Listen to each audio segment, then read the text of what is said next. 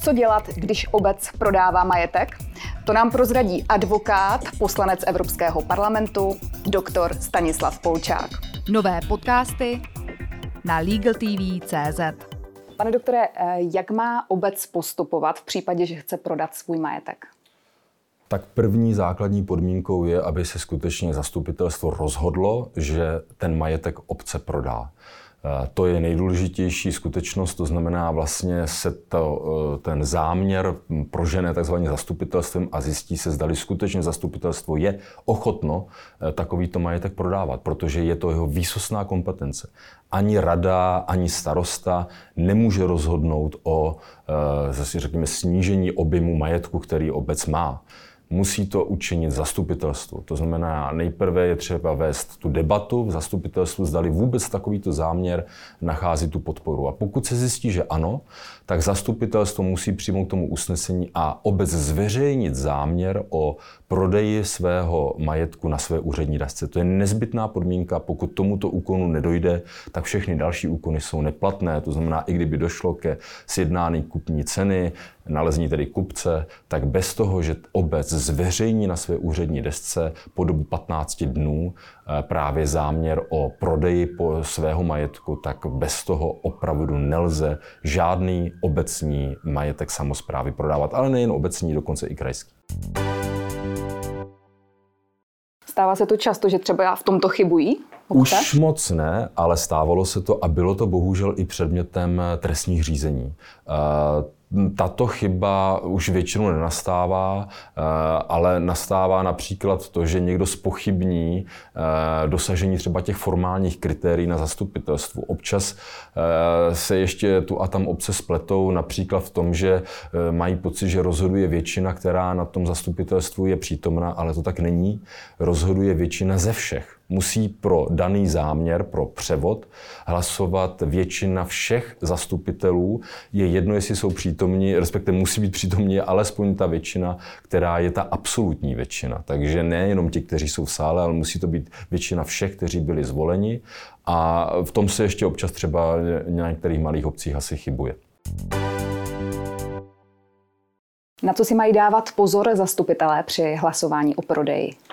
Eh, tak eh, tady bych jim samozřejmě doporučil, aby byli obezřetní, protože i je eh, stíhá případná trestní odpovědnost, kdyby postupovali zcela libovolně, nesvědomitě. To znamená, mít skutečně ověřeno, že eh, za prvé takovýto majetek eh, obec který chce prodávat, že to pro ní není krajně nevýhodné, ale v okamžiku, kdy se ta obec tomu rozhodne, tak přeskoumávat takovéto rozhodnutí, to je prakticky nemožné. Je to prostě rozhodnutí obce o své majetkové dispozici.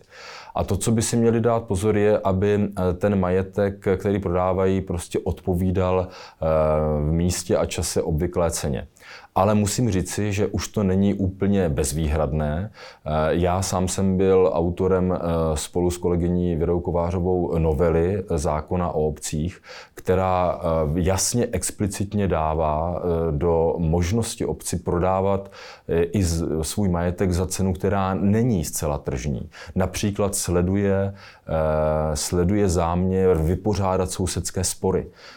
Nebo sleduje jiné hledisko, právě například dobrého rozvoje obce, například při směnách pozemku, kdy má obec zájem získat určitý pozemek a proti tomu musí dát třeba větší hodnotu, protože ten vlastník toho směnovaného pozemku prostě nechce za jiných okolností takovýto, takovýto, takovou transakci provést. Takže to, co by si měli skutečně všichni zastupitelé jak si uvědomit, je, že musí odůvodnit ten svůj krok krok. Musí ho vždycky ustát argumentačně a mít tomu prostě podklady.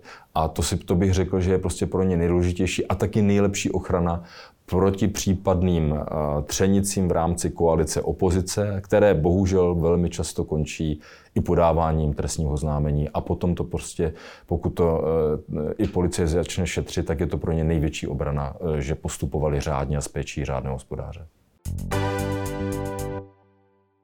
Odpovídá za nevýhodný prodej eh, obecního majetku starosta nebo zastupitelé? Oba dva. Není to tak, že by někdo byl vyňat. Starosta je vždycky zastupitel, takže samozřejmě odpovídá eh, jako zastupitel, ale starosta odpovídá, jeho odpovědnost je rozhodně zvýšená v tom, že zodpovídá za přípravu právě těch formálních náležitostí. Eh, například za zveřejnění i toho záměru o tom, o tom prodeji a samozřejmě za přípravu případných odborných dokumentů. To jsou stanovisek třeba obecního úřadu, jeho, jeho odboru majetkového, velmi často. Samozřejmě za přípravu případného posudku na cenu. Takže tam ta odpovědnost starosty a lidí, kteří byli uvolněni pro výkon této funkce, je rozhodně větší. Zastupitel zodpovídá za to, že si skutečně s těmi dokumenty seznámil, že ví, o čem hlasuje a že je schopen odůvodnit, proč takto hlasoval. To je opět, říkám, pro něj největší obrana. Ale odpovídají samozřejmě oba dva a primárně ta odpovědnost je větší u starosty, ale je e, i trestně právní, i jakákoliv jiná, i u toho zastupitele. Je to stejné, když e, obec majetek neprodává, ale naopak kupuje? Je to v zásadě stejné. Eh, tam si samozřejmě musí obec eh, dát také pozor na eh, kupní cenu, ta by měla být opět obvyklá v místě a čase, ale tam je samozřejmě taky důležité sledovat to hledisko třeba tržní ceny a ceny zájmu. Mnohdy právě, když obec realizuje určitý projekt, tak eh, potřebuje scelit určité územní vlastnictví a někdy hod eh, v tomto záměru, to jsou třeba desetimilionové projekty, tak musí akceptovat třeba vyšší cenu na metr čtvereční u několika třeba posledních pozemků. To se prostě bohužel stává, ale měli by si opět zastupitelé dát pozor na to, že vědí, proč tak činí, že obec získá zásadní třeba majetkoprávní hodnoty do svého vlastnictví a musí to být schopni prostě odůvodnit. To je prostě mantra eh, paragrafu 38 zákona o obcích například.